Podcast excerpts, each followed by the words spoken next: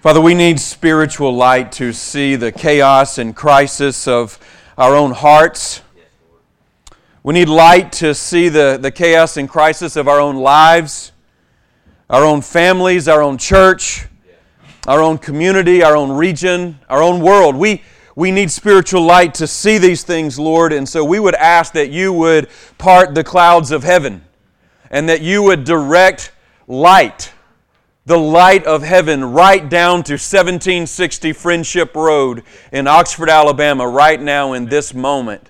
That we might be able to see our own hearts, to see our own lives, to see our own context in such a way that we can know how to respond in faith. Knowing who you are, knowing who, who we are and who we belong to, namely you and your Son, Jesus Christ. It's in His name that we pray. Amen. You can be seated.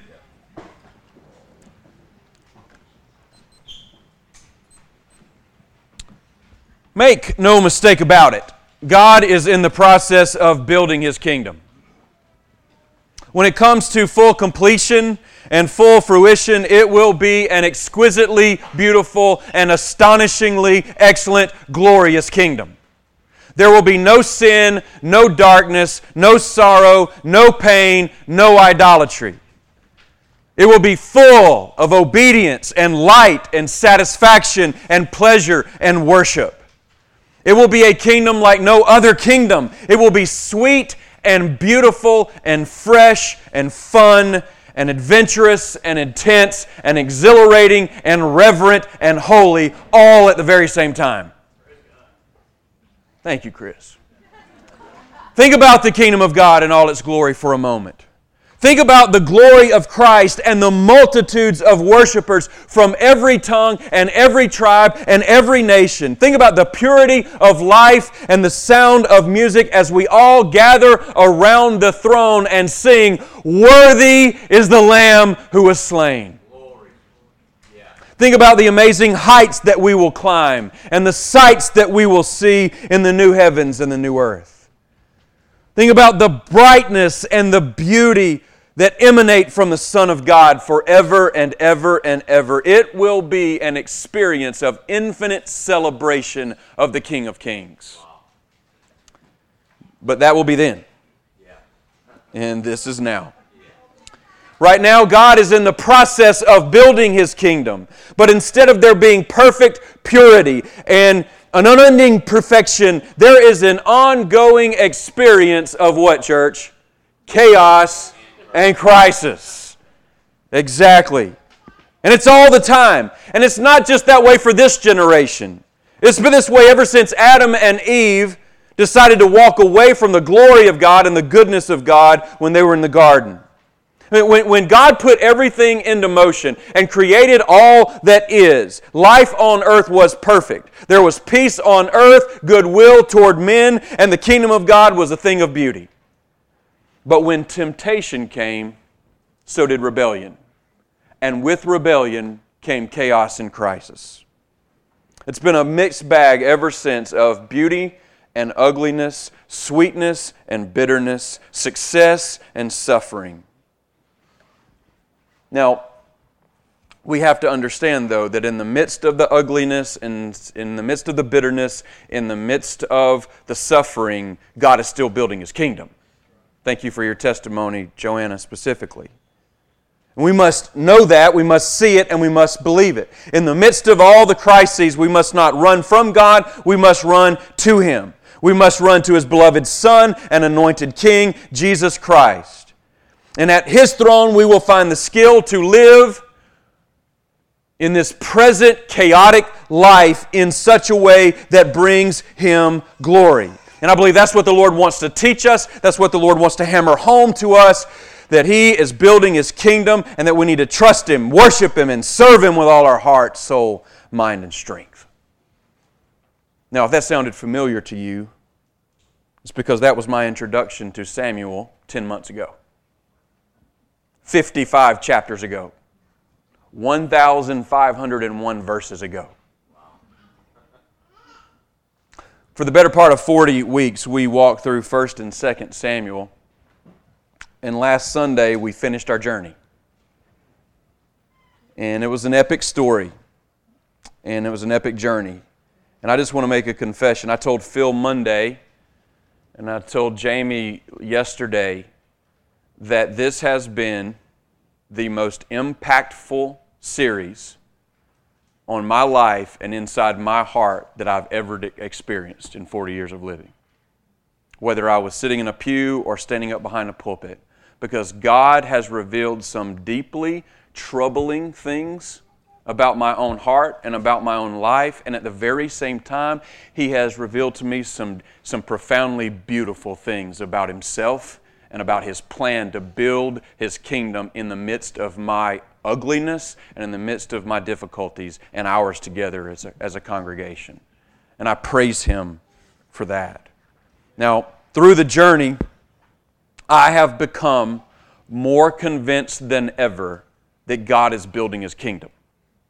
That He's building it through chaos and crisis, and, and He's doing it through our broken hearts and our troubled lives and our complex family situations he is doing it through the unity of our local church body, which is mere and small, and yet He's doing it. He's building His kingdom through us. And He's building His kingdom through the unity that we share with our sister churches. He's doing it through the partnerships that we have with Christians all over the world, whether it be in South Africa or whether it's to every tribe that are reaching unreached people groups. He's building His kingdom through all of these things. And I'm even also convinced that God is building His kingdom in spite of the empty religiosity of our Bible Belt culture. He's building it in spite of the, the me centered narcissism of our overall, I don't know if you call it a pop culture or what, but he's doing it in spite of the self glory seeking nature of our presidential culture. He's doing it in spite of the, the, the, the, the narcissistic, self righteous perspective of our political culture. He's building his kingdom through all of these things and in spite of all of these things. And I've never been more convinced of that than I am this very day. And so, before we move on to the next text and before we move on to the next series, I think I would be making a mistake if we didn't just park today and can come to grips with the realities of how God wants to build His kingdom today. And, and I'm going to do it in an interesting way. I told Jamie late last night, I said, there is a reason why I read the text, explain the text, apply the text, and then come back the next Sunday and pick up right where I left off. Because doing what I'm about to do is a little more difficult, it's a little more challenging. Um, and, and, and I think the consecutive preaching of scriptures is where God normally wor- works uh, powerfully in the midst of his people. But today we're going to look at the Bible, uh, like the whole thing. Um, okay? And so what we're going to do is we're going to take a survey of kingdom theology. A survey of kingdom theology, and we want to ask the question we want to ask the question what does this text say about the kingdom? Because if, if you want to know what my heartbeat has been this week and what it is right now, it is this I want us to connect with the kingdom. Like, well, let me ask you a question right now. How often did you think about the kingdom of God this week? How often did the words, the kingdom of God, roll off your tongue? How, how often did you speak about the kingdom of God to people this week? How often? okay, good, good, uh, uh, confidence building answer right there. I love it. I love it, Trina. See, that's, that's where I want us to be. I want us to be, get this, a kingdom people. I want us to think about the kingdom. I want us to yearn for the kingdom. I want us to, to not be ashamed of the kingdom. And I, and I also don't want us to be embarrassed to use kingdom language because people who, use, who have bad theology use kingdom language more than we do. I think we need to take grasp of and hold of the kingdom the way that Christ has called us to. We need to be a kingdom people. And so I just want to look at some text from kind of every genre of Scripture, but specifically in the New Testament today, and just ask questions. What does this text tell us about the kingdom? All right, so th- th- this will be a little different, but hopefully God will use it in, in a great way in our hearts and in our lives. Okay, so, so let's, let's go ahead and call up our first text, which is in Exodus. Wanted to get something from the Torah, and so I looked at Exodus 19.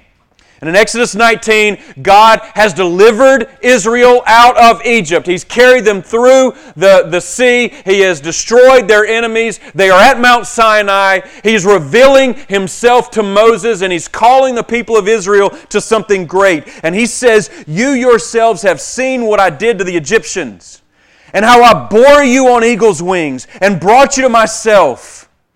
He's just giving them a picture saying, I brought you like a glorious, majestic eagle out of the depravity, out of the bondage and slavery in which you're in, and I brought you to this glorious place where you're at right now, at the foot of this mountain where I'm beholding my glory. And he says, Now, if you will indeed obey my voice and keep my covenant, you will be treasured possession among all peoples. For all the earth is mine and check this you shall be to me a kingdom of priests and a holy nation. Phil, I'm going to pick on you first. You keep your eyes up there on that text. The Lord rescued Israel from bondage in Egypt so that they would be what? What would they be? Yes. A kingdom like God has had it central in his mind and on his heart that he wants a people for himself that are his kingdom. And it's not just any kingdom. He says, I want you to be a kingdom of what, Phil? Of priests. You know what priests do? Priests bring the burdens of the people and draw near to God. Priests take the blessings of God and draw near to the people so that there's a constant flow between the people and God and from God to the people. And He's saying, I want you to be a kingdom of priests. I want every one of you to be drawing near to God with your burdens and then near to one another with my blessings. I want you to be that kind of kingdom. Now, now Phil, one more question for you. To whom, to whom does he want to build this kingdom?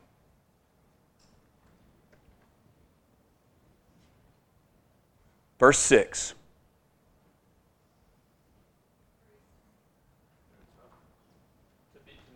To me. Yes. Yes. No, it's good. This is good. To me.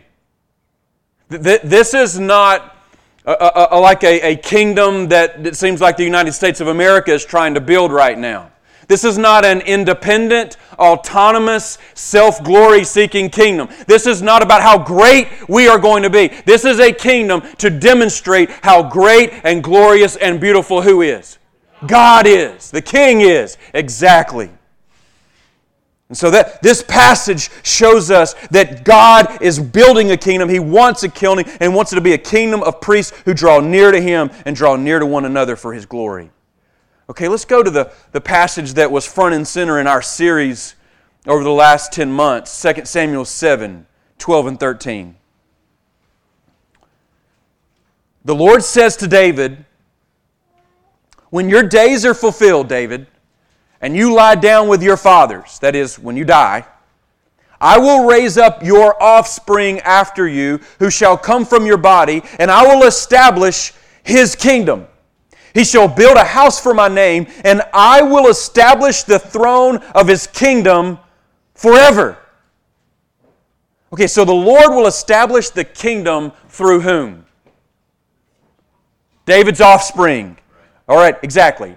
And so, Jeremy, let me ask you how long will the kingdom of David's offspring last? It'll last forever. There will be no end to it. That's exactly right. And, and by our interpretation, Jeremy, as we looked at, at 2 Samuel 7, as we've looked at this, the entire book of Samuel, who, who is David's offspring that he's pushing us to? Jesus Christ. It's exactly right. And so Christ will reign on the throne of David forever, and the kingdom of priests will be around him, drawing near to him and drawing near to one another. Let's look at Isaiah 9, 6 and 7. This is a famous passage. That's why I chose it from the prophets, because most all of us know this passage. But I want you to, everyone, look at the text in Isaiah 9, 6, and 7. The Lord reveals this to Isaiah, prophesying hundreds of years before Christ ever comes. For to us a child is born, to us a son is given, and the government shall be on his shoulder, and his name shall be called, catch it, Wonderful Counselor, Mighty God, Everlasting Father, Prince of Peace. Of the increase of his government and of peace there will be no end. On the throne of David and over his kingdom, to establish it and to uphold it with justice and with righteousness from this time forth and forevermore. The zeal of the Lord of hosts will do this. So let me ask, Mark, what are the titles of the king in his kingdom? Wonderful Counselor, Mighty God, Everlasting Father, Prince of Peace. Okay, let, let me put you on the spot here, Mark. Wonderful counselor. What is that? What is, do we think of kings being counselors? No. We really don't. But this king is a counselor. What comes to your mind with that? Someone who has wisdom and can allow us to live life skillfully. Yes, yes. And then he calls him mighty God at the same time. And so he's, he's going to live life with you. He's going to give you skill, but what, what also is he going to do? He's going to rule. He's going to reign. Exactly. That's the kind of king that he is. And, and not only that, he's an everlasting father. His reign will never end, and he comes to us and loves us as a daddy, and he brings peace to us. And so the next question, Mark how will he uphold this kingdom? How will he uphold this kingdom? With justice and righteousness. Yeah.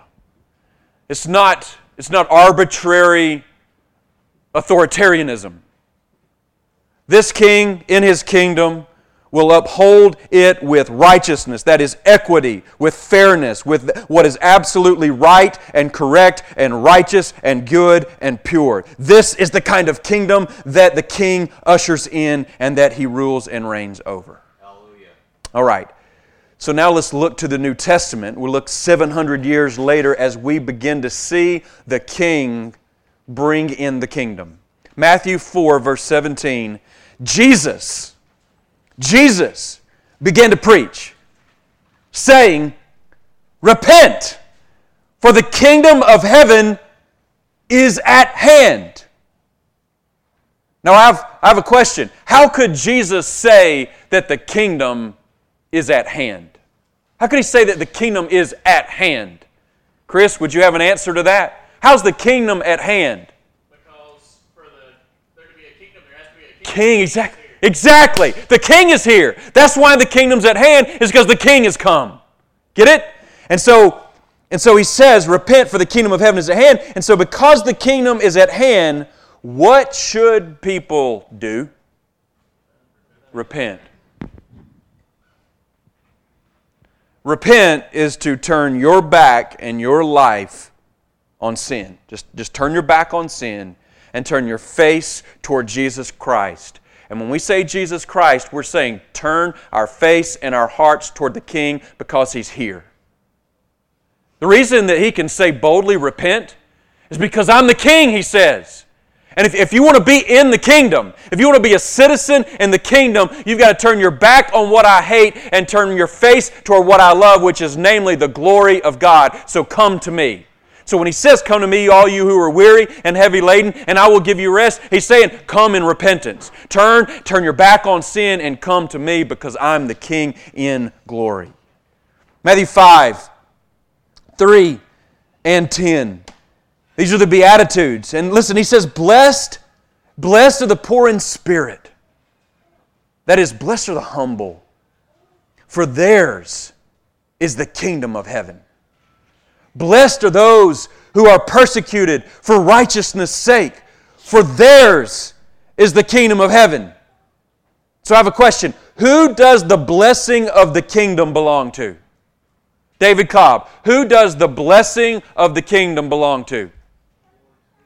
Yes, the poor in spirit and those who, who are persecuted for righteousness. And so, if you want to be in the kingdom, if you want to be a citizen of the kingdom, the very first thing that you must do is you must die to yourself, die to your to, to all that you want to be for your own glory, and say, "This is not about mine. This is about His." I bow before Him. I acknowledge my sin. I acknowledge my brokenness. I acknowledge my desperation. I acknowledge my neediness, and I bow before the King because I realize this is about His kingdom and not my own. And then He says, if you do that, if you do that, you will be what? Blessed happy. He's teaching us truths about the kingdom that we absolutely must know. Matthew chapter 6, verses 9 and 10, and also verse 34. Pray then like this Our Father in heaven, hallowed be your name. Your kingdom come. All right? Church, what should we pray for? Kingdom. For his kingdom to come. Now, now I'm, not, I'm, not trying to, I'm not trying to bring conviction, but how many of us this, mo- this week prayed that God's kingdom would come? How many of us explicitly prayed, God, bring your kingdom? Now, if, if we did, praise God. And if we earnestly wanted it, praise God. But this is the thing, is, is that we get so wrapped up in the brokenness and the chaos and the crisis of our lives that we forget about the kingdom. And Jesus says that when you pray, as often as you pray, pray that what? His kingdom will come. And then verse 34, he says, Seek first the kingdom of God and his righteousness, and all these things will be added to you. And so they're worried about what they're going to eat. They're worried about what they're going to drink. They're worried about the clothes that they're going to wear. They're, they're worried about the necessities of life, just like me and you. We're all worried about the necessities of life. We are, and we should be. But Jesus says before you get concerned about what you're going to wear or what you're going to eat, there's one thing that you need to be concerned about before any of that stuff. And what is that? The kingdom. The kingdom. Seek first the kingdom and then all these things will be added unto you. And we get it, we get it backwards. We, we make sure that we, we have everything that we need to eat, everything that we need to wear, all the provisions of life. And then once we get those ducks in a row and everything squared away, then we say, hey, you know what? Why don't we stop and pray for a few minutes about the kingdom? He says, seek first the kingdom and his righteousness, and all these will be added to you. Matthew chapter 9 Jesus went throughout all the cities, all the villages, teaching in their synagogues and proclaiming the gospel of the what? The kingdom. The gospel of the kingdom. That's what he proclaimed, the gospel of the kingdom. Now, Jesus didn't come. This is very important. This is theological, but it is absolutely real there hadn't been all this time about kingdom building and, and the, the Samuel corpus and the kings and the chronicles and all of the prophets talking about the kingdom. And then Jesus didn't come and say, hey, you know, all that kingdom language that was used in the Old Testament, all that's kind of faded away. And now it's all just about your own personal relationship with a personal Savior so that you can live a little better life than what you're currently living, so that you can live on a little higher plane than what you're currently living. That wasn't the message that he came to say. He preached the message of the gospel of the what? The kingdom. Of the kingdom. The gospel of the kingdom is the good news that in Jesus Christ, God's power and God's rule and God's reign is breaking into human history and He's flipping the script. This is a heavenly, powerful, glorious kingdom, and we can see its face in Jesus Christ. That's what he's saying when he's saying that he preached the gospel of the kingdom to every city and every village. Uh, Mark 9, he gets serious. He says, If your eye causes you to sin, tear it out. It's better for you to enter the kingdom of God with one eye than with two eyes to be thrown into hell. How serious? Now, if, if we're listening to Jesus, like if we want to know what Jesus has to say and how, how, how serious is Jesus about entering the kingdom? Yeah, that's right. I like the facial expression, Carolyn. He's deadly serious. He's deadly serious. He's kill sin serious. Yeah. That's how serious he is. I I don't think that I can butter up Christ's words to make them soft. He's saying if you want to enter the kingdom, and he's saying entering the kingdom is the most important thing that there is. If you want to enter the kingdom, then you do whatever you have to do to kill sin in your life. Yeah. Yeah, that's right. Mark 10, verse 15, he says, Truly, I say to you, whoever does not receive the kingdom of God like a child shall not enter it. And so, this is the question How do you get to be in the kingdom? How do you get to be in the kingdom? Well, according to Jesus, you don't earn it. You don't work for it. You definitely don't deserve it. You receive it. You receive it. It comes to you and you accept it. The message of the kingdom of God in the person of Christ comes to you, and you say, I believe that. I will stake my life on that. I receive that message. And then Jesus says, Well, then you have it. You've got the kingdom. You receive it. Now, Luke 9, another said, I will follow you, Lord. I will. But first, let me say farewell to those at my home. Jesus said to him, No one who puts his hand to the plow and looks back and looks back is fit for the kingdom of God. So I want to ask y'all this Where should the kingdom of God be on your priority list?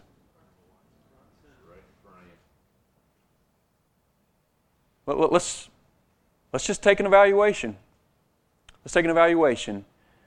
Jesus is saying that if you receive the kingdom, that's what you have. If you want to be in the kingdom, all you have to do is receive it. But to receive it, it has to be number one in your life. Nothing comes above the kingdom of God. Nothing. But if it's number one, it belongs to you. Okay. So in Luke 12, he says, Fear not, little flock, for it is your Father's good pleasure to give you the kingdom. What does it say about the kingdom? It says that the kingdom is a good gift from a good father. And he's not trying to hide the kingdom from you. He's not moving the capital of the kingdom from one city to the next city so that when you get to the previous city, you're like, oh, where did the kingdom go? Oh, no, it must be over there. I'm going to go find the kingdom. No, it is the father's good pleasure to bring the kingdom right to your doorstep and says, if you want it, here it is. Now, how loving is that? How gracious is that? That is it's amazing grace. So in John 3, as Jesus is talking to Nicodemus, he says, Truly, truly, I say to you, unless one is born again, he cannot see the kingdom of God. He says, Truly, truly, I say to you, unless one is born of water and the Spirit, he cannot enter the kingdom of God. And so the question here is what do you have to experience to enter the kingdom of God. The new birth. The new birth. You have to be born again. You, you, there, there is an old self that was born. And in that old self, you are depraved. And by depraved, that means that you have the rottenness of sin that not only corrupts your heart, it is the very nature of your heart. You, you are about yourself. You are about um, everything that is um, rebellious against God and, and has a great allegiance to yourself. And what he's saying is that old self has to die and a new self has to be born. And when that new self is born, what happens is, is the Holy Spirit comes in and takes out that old heart and removes it and puts in a brand new heart. And that brand new heart beats for the glory of the kingdom of God. And this is the thing, is that God does that work. That's how you're born again. He does it. The Spirit comes in and He says, I am going to do heart surgery on this person so that they won't be a better version of themselves, but they will be a new person and they will experience a new desire and a new life and a new outlook for the rest of their lives. And that's what you have to experience if you want to be in the kingdom. You must be born again. Now, in John 18, he's before Pilate Pilate is about to send him to the cross. And he's, Pilate is confronting Jesus, and Jesus finally responds and he says, My kingdom is not of this world. If my kingdom were of this world, my servants would have been fighting. You know, like your servants fight, Pilate. My servants would have been fighting that I might not be delivered over to the Jews. But my kingdom is not from the world. And so, if you just keep your eyes on that text, I ask the question what does this say about the kingdom? It says that Jesus' kingdom is not rooted in this world, it is not confined to this world, and it is most certainly not like this world. It transcends this world, and as a matter of fact, it reigns supreme over it. And so Jesus goes to the cross and he dies. And people who um, were skeptical about Christ but mesmerized by him, they dismiss whatever kingship that he promised to bring in. He said he was a king, and he, he can't even get himself off of a cross. He said he was royalty and that he was ushering in the kingdom. Man, we, we dismissed him in a matter of hours. Forget about that guy. But on the third day, he demonstrates his royalty. Yeah. He demonstrates his power. He demonstrates his supremacy over all the kings of the world by doing what? By rising from the dead. and you know what he did? We don't have it recorded, but he could have said, The king is back. The king is back. And, and so he re- begins to reveal himself to his disciples. And they were doubting, and they were struggling, and they were grieving. And in Acts chapter 1, the kingdom is on their mind. And look at verse 6. So when they, when the disciples had come together, they asked him, Lord, so will you at this time restore the kingdom to Israel?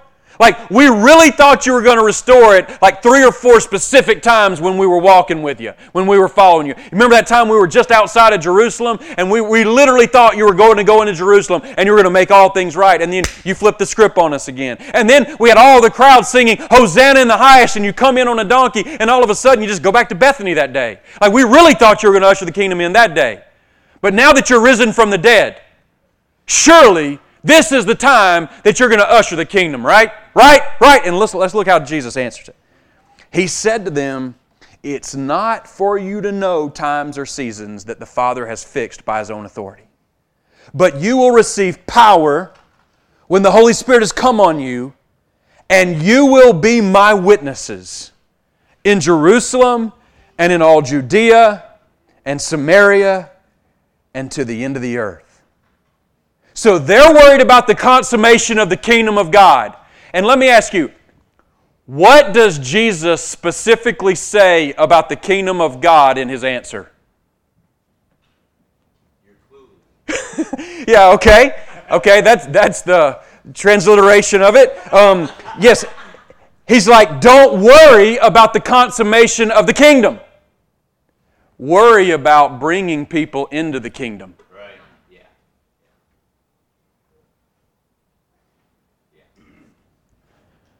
I do think we just need to stop for a moment.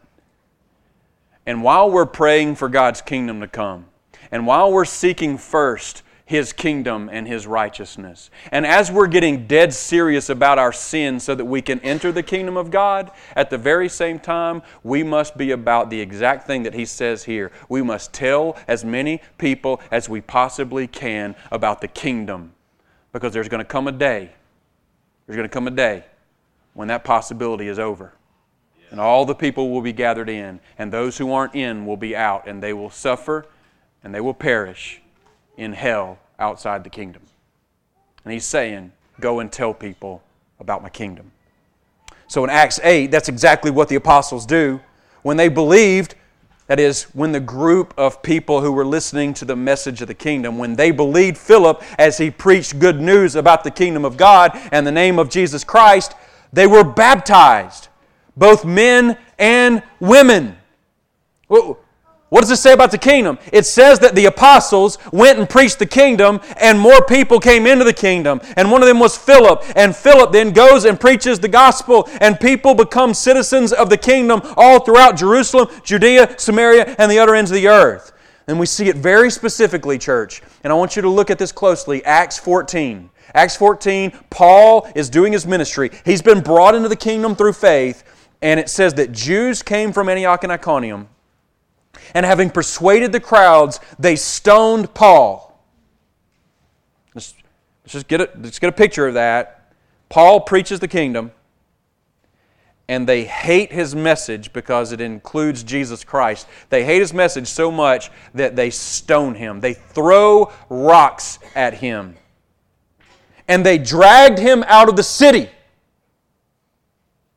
supposing that he was dead. That's how that's how violent it was. They thought they'd killed him. But when the disciples gathered around Paul, Paul rose up and he entered the city. And on the next day, he went on with Barnabas and Dur- to Derbe. And when they had preached the gospel to that city and had made many disciples, they returned to Lystra and to Iconium and to Antioch, strengthening the souls of the disciples, encouraging them to continue in the faith, and saying that through many tribulations we must enter the kingdom of God.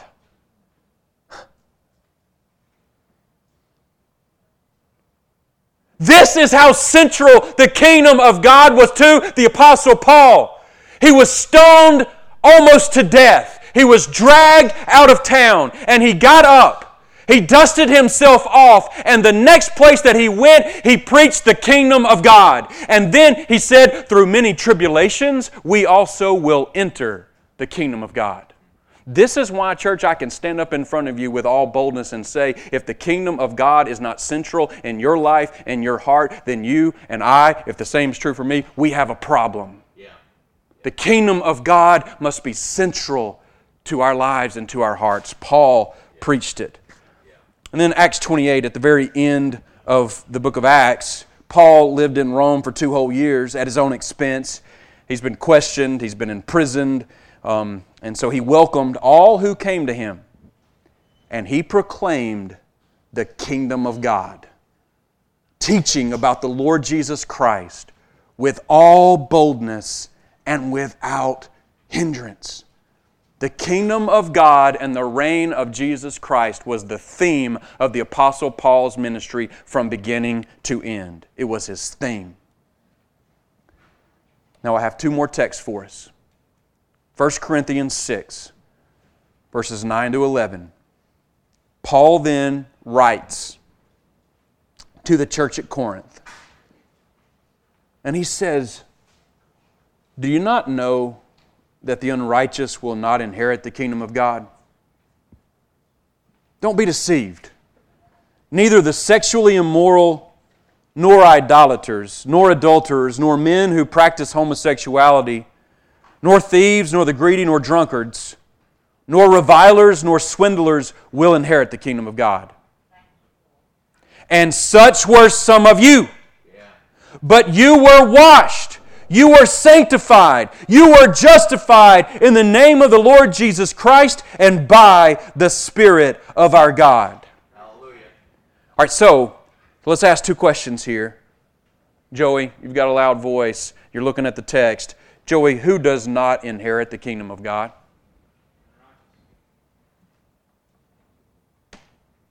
Sexually immoral, idolaters, adulterers, and the like. That's exactly right. Now, this is what I want to say. If you're an adult, you've been sexually immoral. If you're breathing, you've been an idolater.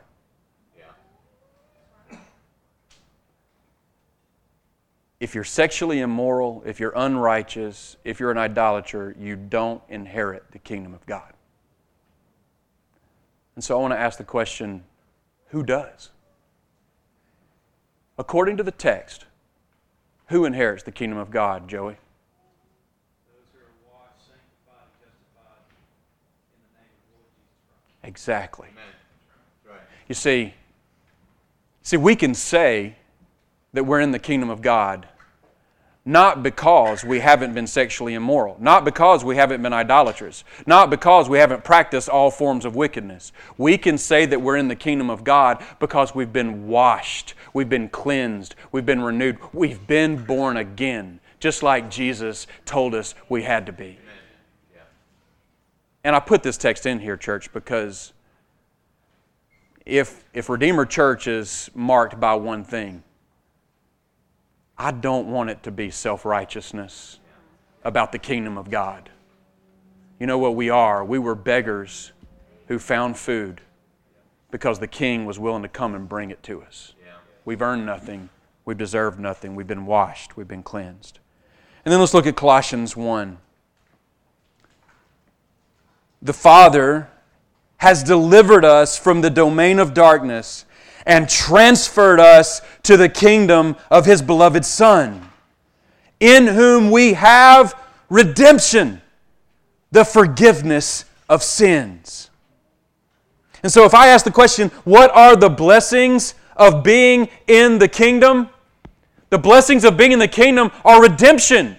Guys, it's being transferred from all of the stuff that we talked about the power of our sin, the pollution of our sin, the, the penalty of our sin, which is hell, and it's delivering us all the way over into the promise of Christ's righteousness, the promise of Christ's resurrection, the promise of Christ's resurrection power, so that we can know Him and feel Him and experience His kingly rule in our own hearts. That's what we've been delivered to by the Father through Jesus Christ. It's called redemption, and we have it through being born again into His kingdom.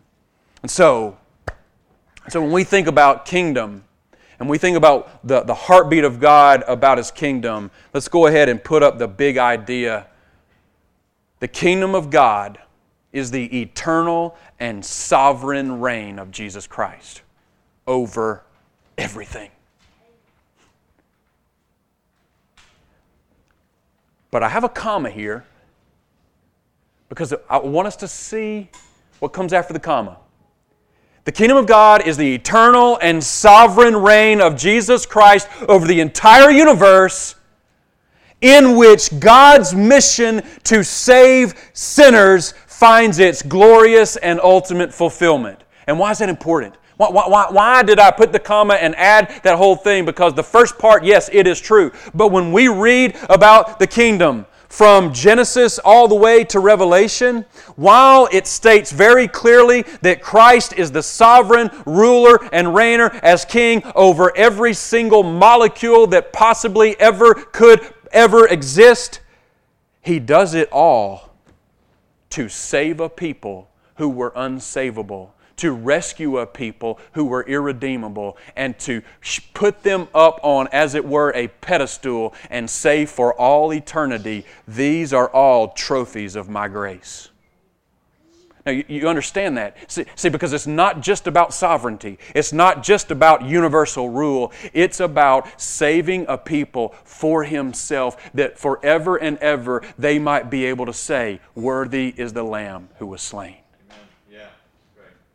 And so King Jesus, King Jesus will ultimately and finally defeat all evil personalities and powers. He will put an end to all chaos and crisis. He will exercise justice for everyone and be worshiped forever as King of Kings and Lord of Lords.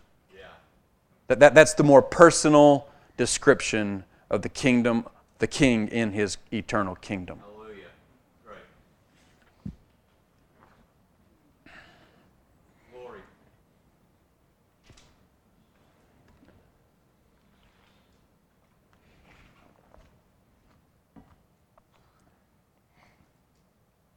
Okay. So I've got about uh, 10 minutes or so for, to go the length that I normally go in preaching. And so I want to take the 10 because this is what I want to do. I, I, I sent our shepherds a text message this weekend.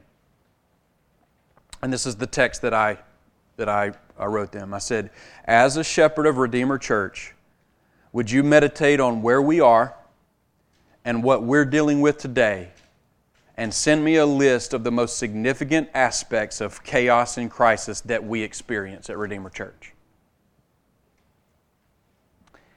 And so they did. They sent me a list, every one of them. And it was all across the board. And I will tell you, as I meditated on what the shepherds came back to me with, I would just say this is that your shepherds love you, your shepherds care for you, your shepherds pray for you. And they want to see Christ's kingdom rule in your heart, in your life, and in your family to the glory of King Jesus. Amen. You need to know that. Yeah. So I will give as many as I can in about eight or ten minutes. And I want, th- this would be the application part of the sermon. I just want you to think. I want you to meditate on the crisis and chaos here, okay? So, the first crisis and chaos that God is building His passions, His kingdom through, is our passions. Our passions. What does that mean? What are we passionate about? What do we long for? What do we wake up in the morning excited about? Thrilled for? Yeah. Can't wait to get to? Can't wait to participate in? Can't wait to, to, to be completely involved in? That's our passions, right? Right. right. And so this, this is what we have. We have a temptation toward worldly passions. Yeah. We have a temptation toward trivial passions. Like, in some ways, we don't really look any different from the world. In other words, we're greedy for money, we're greedy for sex, we're greedy for power, we're greedy for safety. We're greedy for being successful in our fantasy football league. We're greedy for the new Xbox. We're greedy for um, having success in some trivial pursuit. We're greedy about those things. That, like that's really what gets us going. Like that fires us up. If I can, if I can have success over here, or if I can add another thousand dollars in my account here, or if I can get be the center of attention with these group of people, like we, those are our passions. Some sometimes, and and your shepherds would say, we need to we need to make sure that we are doing the ongoing work of transferring our worldly passions, leaving them behind, and transferring over into godly passions passions for the glory of God. Holy passions. Like, that our desires and our longings would be to see the righteousness of God be manifested in our hearts, in our lives, and in our families. That the love of God, that is the sacrificial pursuit of another's highest good, would be the mark of our families, the mark of our lives. That service and work for the glory of God and the kingdom of God would be central in what we're trying to do. What we want to do is we want to dismiss passions for trivial things as much as we can in order to have passions for eternal things. It's been said often, and rightfully so, that there are only two things that are eternal that will stand it is the Word of God and the souls of men. And so, should we not be passionate about the Word of God and the souls of men. And if we are more passionate, if we're more passionate about other things, while they may be good and fine and not sinful, if we're more passionate about them than we are about the Word of God and the souls of men, then all of these things become sinful because we have placed them not first, uh, we've placed them first rather than the kingdom of God. Second, our satisfactions. Our satisfactions, very similar. But we, we as a church, in the midst of, of, of, the chaos and crisis of our hearts and lives and culture, we can fall into a self centered security. We find our security and our satisfaction primarily and sometimes only in our success, our job, our family, our children's prosperity, our grandchildren's prosperity, All of that kind of works itself in to be central in our heart. And then what happens is, is we'll go to church on Sunday or we'll go to a Christian event and we're like, ah, we got we got Christ as well. And maybe He can even bless all this stuff that's central to us, like my kids and my grandkids and my job and my pursuits. And like, that would be really good. I've got these things, they give me security, and then on top of it, I can have like a 401k with the kingdom of God. It's not where it's at. Because Christ said, Seek first the kingdom of God and His righteousness. The third is it's, it's our worship. It's our worship. Uh, we, we have a we have an inclination in the midst of chaos and crisis to have self-centered idolatry, but we'll put Christian we'll put the Christian banner over it. But what we need is a Christ-centered awe when Jamie and I were out in California, we went to a couples retreat one time. It has to be one of the prettiest locations in the world. I can't remember the name of it or I would recall it, but a couple, while we were at this couples retreat, took us out to a, a very nice restaurant. It was a seafood restaurant that sat on top of a cliff, and it had glass windows all around it and it overlooked the cliff into the Pacific Ocean as the waves crashed in onto the rocks and onto the cliffs, and you could see the sun going down as you know as dinner is served. It, it was probably the most amazing sight and probably the most romantic uh, scene that you could could have. This is what this is what we reduce our Christianity down to. When the waiter comes and asks you, you know, what what do you want this evening for your meal? And we say, Oh, well, I want this, I want that, that, that looks good, please give me that. We reduce the kingdom of God to Jesus Christ being our waiter. Our waiter. Oh, today I'll take this, God. Oh, today I think, oh, that sounds good. I think I'd like to have a little bit of that in my life. And in reality, what we need to understand is we need to look out that glass and we need to see that Jesus Christ and His kingdom is that scene. And we are only privileged to be able to look at it and to stand in awe of it and to be mesmerized by everything that we see and the beauty that actually we feel inside of us. Yeah. Understand? Yeah. Awe. Awe. I want to give you two more. Our faith. Our faith. In the midst of crisis and chaos, we we are bent toward or could incline ourselves toward self centered passivity about what we're believing about Christ, what we're trusting Christ for. It's, it's like um, what we would say is we have a cognitive understanding that Jesus Christ was born of a virgin, lived perfectly, died sacrificially, rose powerfully, ascended into heaven, and will one day come and reign. And we all would say, Amen, glory to God. We know it in our minds. But there is a chasm that exists in what we know in our minds and what we stake our lives on every single day, and how we shape our lives, and what we do inside of the hours that we have, and the minutes that we have, and the seconds that we have with our friends, and with our family members, and with our church members.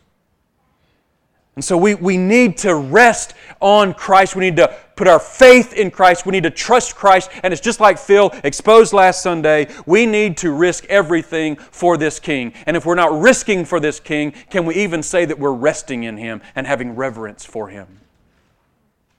Okay, the last one is our walk. Our walk. The chaos the crisis of our daily walk with God, our daily life with God, our daily grind as we, as we work and labor and toil for His glory. And so, this is what we have an inclination to. We have an inclination toward self centered folly. It's, it's just like we want what we want, and because we don't have a kingdom mindset, then we just pursue what we want and we spend money on things we shouldn't spend money on, and we invest time on things that we shouldn't invest time on. We, we invest resources and relationships in ways that we should not do it. Why? Because we're fools.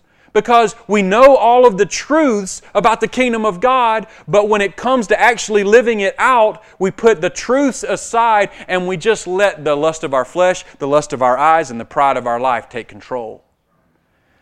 And so we need Christ-centered wisdom. And so this is what I want to say is is this evening when you go home after Reformation celebration, of course. But this evening when you go home and you're beginning to look at your week, you don't need to ask the question what's going to feel good to me this week? What's going to be the most comfortable thing for us and our family? This is the question that we need to ask. What's best for the kingdom of God this week? Now, church, I'm serious about that because this sermon would be in vain if you don't start asking the question, what is best for the kingdom of God?